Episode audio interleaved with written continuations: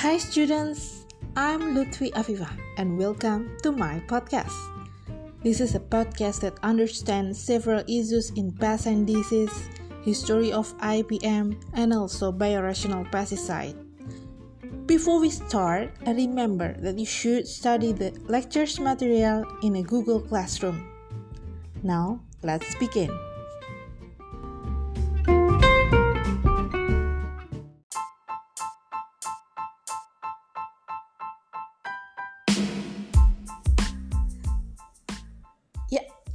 Oke.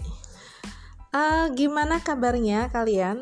Uh, baik-baik aja kan ya? Sudah pada mengerjakan itunya, tugasnya, ada take home assignmentnya, ada 1 sampai 9. Sudah? Ayo, siapa yang belum? Yang belum upload ke Google Classroom, ayo, silakan segera dikerjakan ya, karena akan ada nilai di situ. Nah, hari ini kita akan ada edisi spesial, edisi Q&A. Dan saya di sini akan menghadirkan seorang dosen tamu. Dosen tamunya ini datang dari jauh ya. Kira-kira um, langsung saja bagaimana? Atau kita iklan dulu ya? Kita iklan dulu ya, oke? Okay?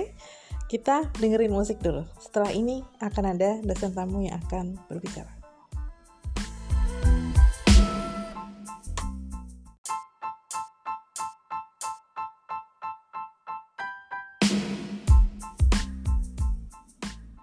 Ya, kembali lagi ke sesi Q&A. Seperti janji saya tadi, saya akan mengenalkan kalian ke dosen tamu. Ini spesial, saya hadirkan khusus untuk kalian untuk menjawab dua pertanyaan utama dari take home assignment yaitu pertanyaan yang nomor 4 dan nomor 5. Oke, sih sebelumnya silahkan berkenalkan dulu, mohon ya, dikenalkan. Silahkan. Terima kasih Ibu Lutfi Uh, sebelumnya saya berterima kasih kepada Ibu Lutfi sudah uh, mengajak saya untuk mengisi podcast di kuliah online mahasiswa Fakultas Pertanian ya Bu ya iya, di Unsika. Selama semester 6 ya, selama uh, work, work atau study from home ya buat mahasiswa. Oke, sebelumnya saya memperkenalkan diri. Saya adalah Gita Syah Putra. Saya di sini uh, selama ini bekerja di Pusat Penelitian Bioteknologi LIPI, Lembaga Ilmu Pengetahuan Indonesia atau LIPI. Di mana itu Pak? Di Cibinong. Cibinong di mana? Di Bogor, Jawa Barat. Ya, saya adalah seorang peneliti di bidang bioteknologi kesehatan. Selama ini saya bekerja di bagian uh, untuk uh, drug discovery atau pencarian obat-obat untuk uh, beberapa penyakit, contohnya ke tuberkulosis, ke apa uh, kanker dan lain-lain. belum ya pak ya? Sejauh ini saya bukan bermain di virus, jadi saya basicnya adalah uh, ke penyakit infeksi, contohnya di TB dan juga penyakit degeneratif di kanker.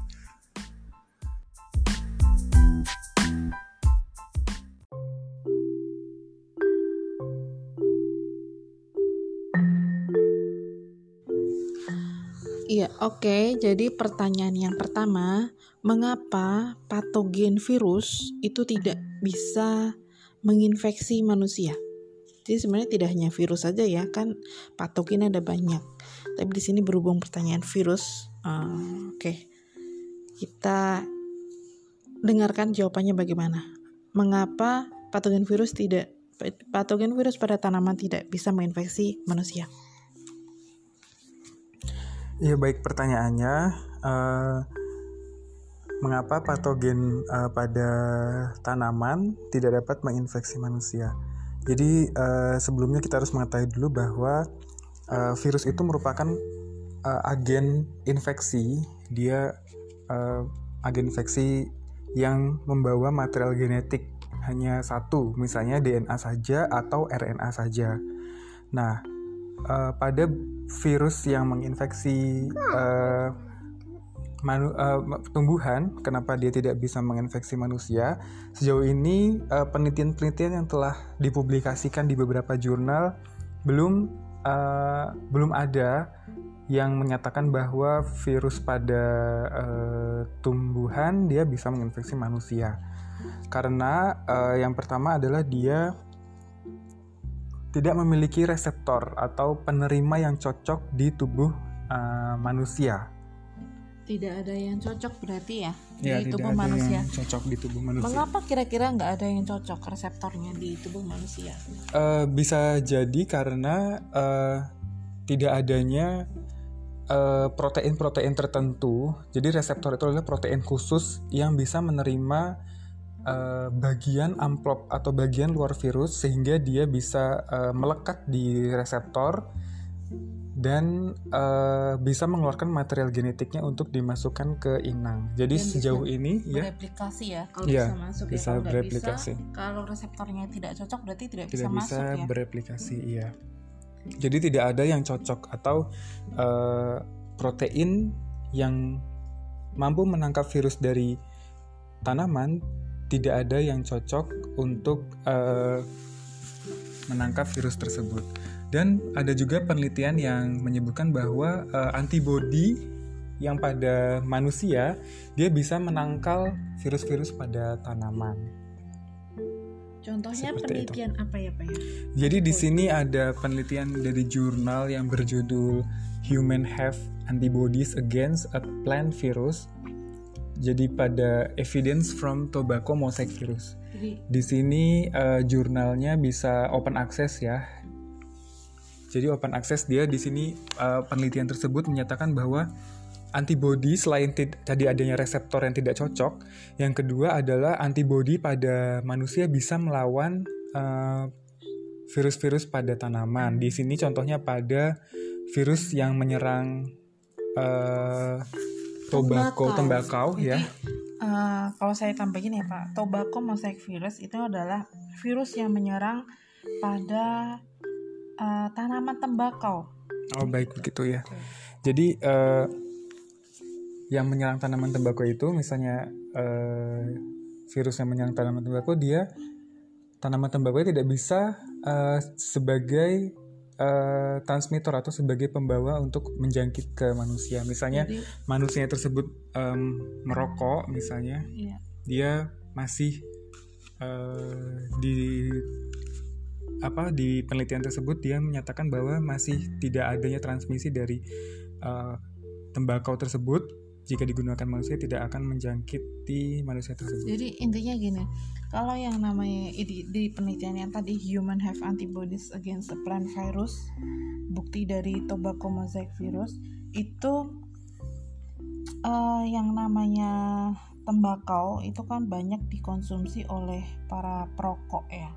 Dan mungkin tembakau yang uh, digunakan sebagai bahan baku rokok tadi kan pasti ada beberapa lah yang kena virus Nah, intinya ketika seseorang itu mengkonsumsi virus, eh, sorry, mengkonsumsi virus, seseorang ketika mengkonsumsi si rokok tersebut, padahal padahal si apa namanya si rokoknya tersebut mengandung virus, tobacco mosaic virus, dia tidak bisa menginfeksi manusia, gitu kan? Karena tidak ada reseptornya ya. ya betul Selain sekali. itu, manusia juga mempunyai antibody Ya, jadi antibodinya itu dia bisa menangkal eh, virus-virus uh, yang masuk ke dalam virus-virus tanaman yang uh, masuk ke dalam tubuh manusia itu. Oke, okay, uh, saya pikir cukup untuk pertanyaan pertama. Ada okay, tambahan lagi?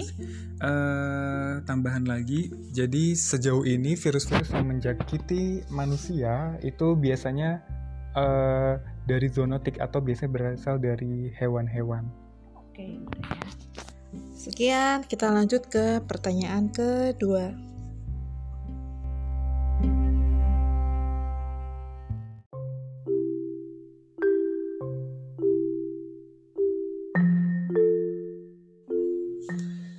Iya, oke. Okay. Semoga pertanyaan yang pertama tadi jelas ya mengapa patogen itu tidak dapat menginfeksi manusia. Semoga bisa dipahami oleh semuanya. Lanjut ke pertanyaan yang kedua adalah apa perbedaan material genetik DNA dan RNA pada virus tumbuhan. Jadi itu pertanyaannya mungkin nanti bisa lebih dijelaskan lagi Pak mulai dari DNA itu apa, RNA itu apa, apakah makhluk hidup itu punya DNA ataupun RNA dan lain sebagainya. Silahkan. Ya baik, uh, ya baik uh, pertanyaannya. Saya akan mencoba menjawab ya yang uh, apakah DNA itu? Nah DNA itu merupakan uh, deoksiribonukleik acid atau asam deoksiribosonukleat yang merupakan dia biomolekul yang tersimpan di dalam sel yang berfungsi untuk mm, menyandi uh, genetika kita. Jadi setiap makhluk hidup tuh punya DNA baik itu dia yang berasal dari tanah, yang berasal dari air, yang ada di hidup di udara, dia memiliki DNA. Baik itu dari mikrob atau uh, makhluk hidup tingkat tinggi seperti manusia, dia memiliki DNA untuk menyandi uh, genetiknya. Jadi semuanya punya DNA ya pak ya? Iya betul. Oke. Kemudian uh, kalau RNA bagaimana? Apakah itu suatu proses untuk menjadi protein Silakan. Iya, jadi kalau kita sudah mengetahui sentral dogma bahwa uh, eh, RNA RNA itu uh, kepanjangan dari ribonucleic acid. Jadi di central dogma itu suatu proses di mana DNA kemudian berubah menjadi RNA, kemudian berubah menjadi protein. Jadi sebelum menjadi protein di dalam tubuh kita, asalnya itu semua berasal dari DNA lalu dia berubah menjadi RNA dengan proses-proses tertentu, lalu RNA tersebut berubah lagi menjadi protein sehingga kita memiliki uh, fungsi tertentu, misalnya di uh, memiliki kulit, kalau pada kalau pada tumbuhan dia memiliki daun, dia memiliki akar, dia memiliki sel-sel uh, lainnya yang berfungsi khusus seperti okay. itu. Lalu ada yang uh, DNA itu ada yang asam aminonya ATGC atau apa Pak? Uh, sebenarnya bukan asam amino bu, jadi dia adalah basa nitrogen ya. Jadi pada DNA itu dia memiliki uh, ba empat basa nitrogen yaitu G guanin, A adenin, C sitosin dan T timin. Jadi uh, ada ACGT. Namun yang pada RNA dia itu memiliki basa nitrogen guanin, adenin, urasil dan sitosin atau GAUC. Yang berubah kalau pada DNA dia itu adalah GACT, sedangkan pada RNA adalah GAUT. Timinnya berubah jadi urasil. Kapan dia itu berubah jadi timin jadi urasil? Pada saat uh, melakukan proses perubahan mRNA DNA menjadi RNA. Jadi pada RNA dia tidak ada timin, timnya diganti urasil. Sepanjang sequence dari DNA itu ada hanya hanya empat uh, huruf itu saja yang berubah A C G T T G A C dan panjang hanya hanya empat huruf itu saja. Oke, jadi intinya adalah uh, semua makhluk hidup itu mempunyai DNA dan untuk menjadi protein itu harus melewati RNA dulu ya Pak ya. Betul, Jadi DNA, kemudian RNA baru menjadi protein. Nah, protein itu fungsinya kalau di manusia untuk misalnya membuat apa Pak? Kulit. Kulit. kemudian uh, fungsi-fungsi lain misalnya sebagai uh, apa rambut nanti akan berubah menjadi sel-sel yang lain, misalnya sel tulang, terus untuk membentuk sel uh, pada pembuluh darah dan lain-lain. Oke, mungkin kalau di tumbuhan protein tersebut bisa digunakan untuk um, membentuk akar, membentuk daun, membentuk uh, apa namanya batang, kemudian stomata dan lain sebagainya. Mungkin begitu ya pak ya? Ya betul. Oke, lanjut kemudian uh, contoh penyakit uh, yang disebabkan oleh material genetik virus RNA dan DNA gimana pak? Ya jadi uh, virus itu yang tadi sudah saya jelaskan sebelumnya dia membawa RNA saja atau DNA saja baik itu virus yang menjangkit tumbuhan, menjangkit hewan ataupun menjangkit manusia. Jadi uh, mereka tuh juga berbeda dalam menginfeksi si inangnya ya. Jadi kalau dia virus yang bermaterial genetik DNA jika menginfeksi si uh, inang dalam hal ini adalah tumbuhan dia lebih uh, stabil. Jadi dia tidak banyak mutasi di dalam virus tersebut. Jadi setelah uh, menginfeksi si tumbuhan dia akan uh, akan mengekspresikan proteinnya sehingga bisa menjadi penyakit. Namun pada saat yang menginfeksi virusnya berupa material genetik RNA, dia virus tersebut dapat uh, menginfeksi juga dan akhirnya me membuat tanaman tersebut uh, menjadi penyakit. Namun di sini yang perlu ditegaskan adalah pada virus yang bermaterial genetik RNA dia lebih mudah bermutasi. Jadi sangat banyak ragam jenisnya. Oke, jadi uh, mungkin intinya de, apakah uh, virus dari yang bermaterial genetik DNA dan RNA itu lebih ganas yang bermaterial genetik RNA? Begitu, Pak? Iya, di sini maksudnya lebih ganas itu karena yang RNA itu kurang stabil, jadi uh, dia lebih kurang stabil di sini maksudnya adalah tadi yang asam amino AC, U, A, A, adenin, guanin, urasil dan urasil dan uh, tadi C-nya maaf tadi C-nya itu si sitosin ya. Jadi AC AGUC-nya itu memang kalau dari material dari segi uh, biokimia dia tuh kurang stabil jadi mudah untuk sekali bermutasi. Di sini ganasnya itu karena karena dia mudah bermutasi. Jadi virusnya itu gampang termutasi sehingga jenisnya makin beragam begitu. Oh, jadi mudah bermutasi ya. Yeah. Dan apalagi uh, dari segi prosesnya tadi kan setelah setelah RNA kan jadi protein ya pak ya, jadi yeah. lebih cepat ya yeah, dibandingkan dengan DNA. Kalau DNA kan harus melewati RNA, RNA dulu. dulu, kemudian baru jadi protein. Yeah. Nah untuk uh, kalau kita untuk perkembangan saat ini kan ada yang namanya penyakit dari yang ditularkan dari hewan ke manusia ya Pak ya. Contohnya adalah dari COVID-19 ini. Bagaimana tanggapan Bapak?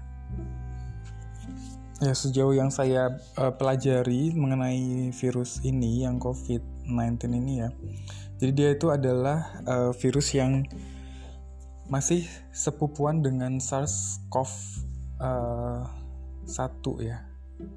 Yang sekarang itu yang yang lagi happening sekarang adalah SARS-CoV-2.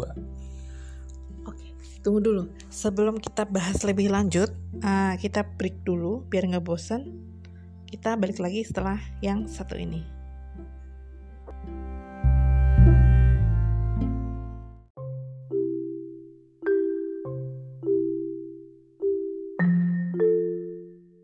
Hmm, sekarang kita lanjut ke pertanyaannya tadi ke pending tentang COVID-19 atau disebut dengan uh, corona dan nanti kita akan hubungkan dengan yang penyakit di tumbuhan. Oke. Bagaimana Pak tanggapan Anda mengenai penyakit COVID-19 ini? Ya COVID-19 atau uh, yang sedang happening saat ini atau bisa disebut dengan penyakit corona ya karena virusnya itu berbentuk corona atau seperti matahari.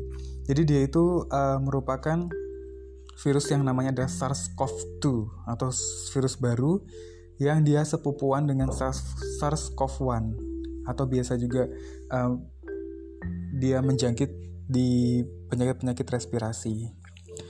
Uh, selain itu ada beberapa penyakit lain atau beberapa virus lain yang uh, temannya dari SARS-CoV ke SARS-CoV-2 biasanya adalah penyakit SARS dan MERS. Jadi dia itu uh, penyakit yang dibawa oleh hewan-hewan untuk menjangkit ke manusia atau biasa disebut dengan zoonosis. Oke, jadi zoonosis itu adalah penyakit yang secara alami dapat menular dari hewan vertebrata ke manusia atau sebaliknya. Dan biasanya zoonosis itu disebabkan oleh siapa saja, Pak? Bisa disebabkan oleh patogen apa saja? Jadi tidak hanya hewan vertebrata ya, jadi hewan-hewan lain seperti uh, serangga itu juga bisa sebagai tran atau uh, transporternya atau perantaranya untuk menjangkit ke manusia. Misalnya penyakit dengue atau DBD, dia itu perantaranya adalah um, nyamuk Aedes aegypti yang membawa si virus dengue itu lalu menyuntikkan virusnya ke manusia. Itu contoh zoonosis. Ada juga virus-virus uh, dari bakteri, dari cendawan atau fungi, fungi, dan juga yang paling banyak itu adalah dari virus-virus itu. Oke, jadi intinya kalau yang di uh, penyakit yang menular dari hewan ke manusia itu ada ya Pak, dan namanya zoonosis. Nah, kalau di tumbuhan rasanya saya sampai sekarang belum pernah uh, belum menemukan penyakit tumbuhan yang dapat menular dari tumbuhan ke manusia. Jadi seperti itu.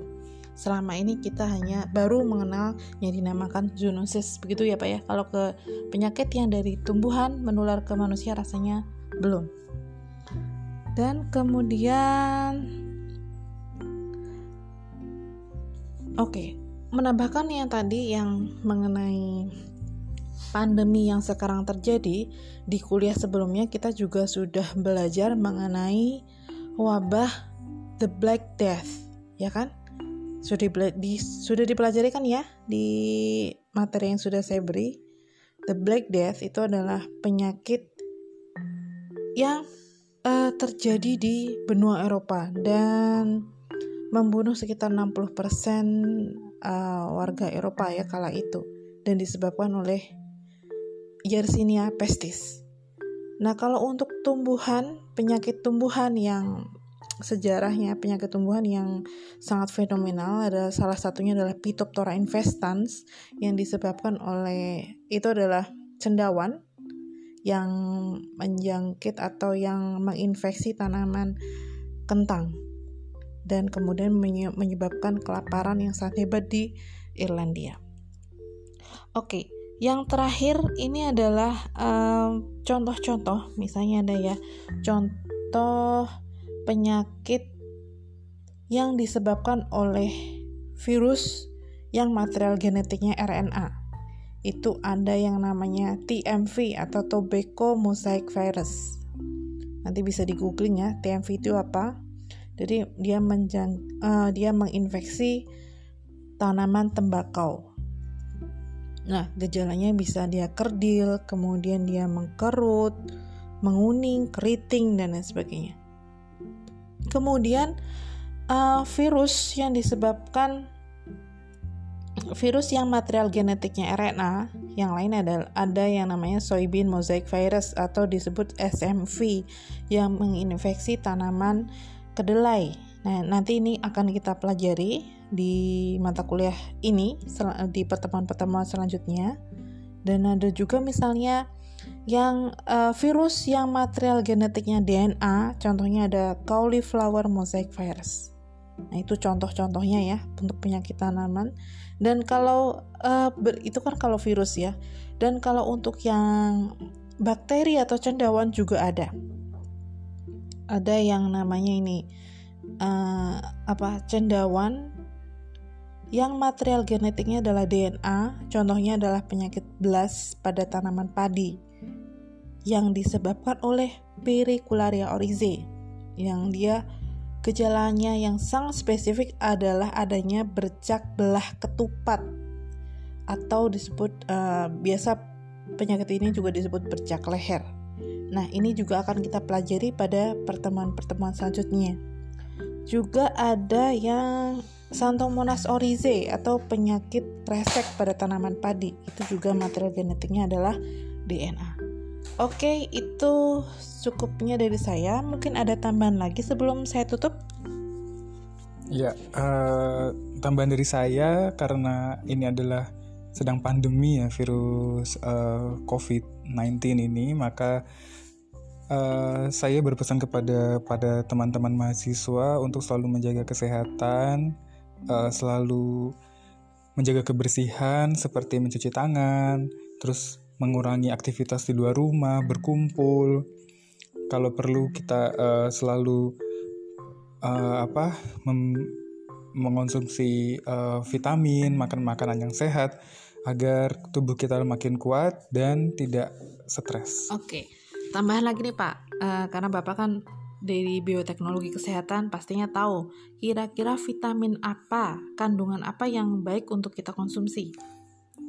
Uh, misalnya nggak uh, banyak sih ya, jadi uh, selain kita mengkonsumsi makanan-makanan yang sehat, kita juga mungkin saja memerlukan imunomodulator atau yang menambah sistem imun kita, obat-obat yang menambah sistem imun kita itu banyak sekali contohnya misalnya jangan ada merek-merek ya. Jangan sebut merek. ya, pokoknya nanti kalau di uh, apa namanya di googling aja obat-obat imunomodulator atau kita bisa mengkonsumsi vitamin C, vitamin E atau juga bisa mengkonsumsi madu, kurma atau habatus sauda dan lain-lain untuk menjaga sistem imun kita tetap baik dan juga jangan lupa berolahraga, kemudian mandi sinar matahari pagi, dan juga makan makanan yang bergizi. Oke, sekian uh, podcast dari kami. Semoga um, take home assignment yang saya beri itu bisa menambah wawasan kalian mengenai khususnya mengenai uh, mata kuliah ini ya. Dan Sampai jumpa lagi di kesempatan selanjutnya. Terima kasih untuk Bapak Putra. Terima kasih yang sudah mau bergabung bersama kita di podcast dan sudah tidak ada tambahan lagi. Dan boleh saya ya. tutup? Ya boleh. Kapan-kapan bisa gabung lagi ya di podcast saya untuk jadi dosen tamu, bisa ya Pak ya? Ya kalau bayarannya cocok boleh. Oke, sekian dari saya. Wassalamualaikum warahmatullahi wabarakatuh.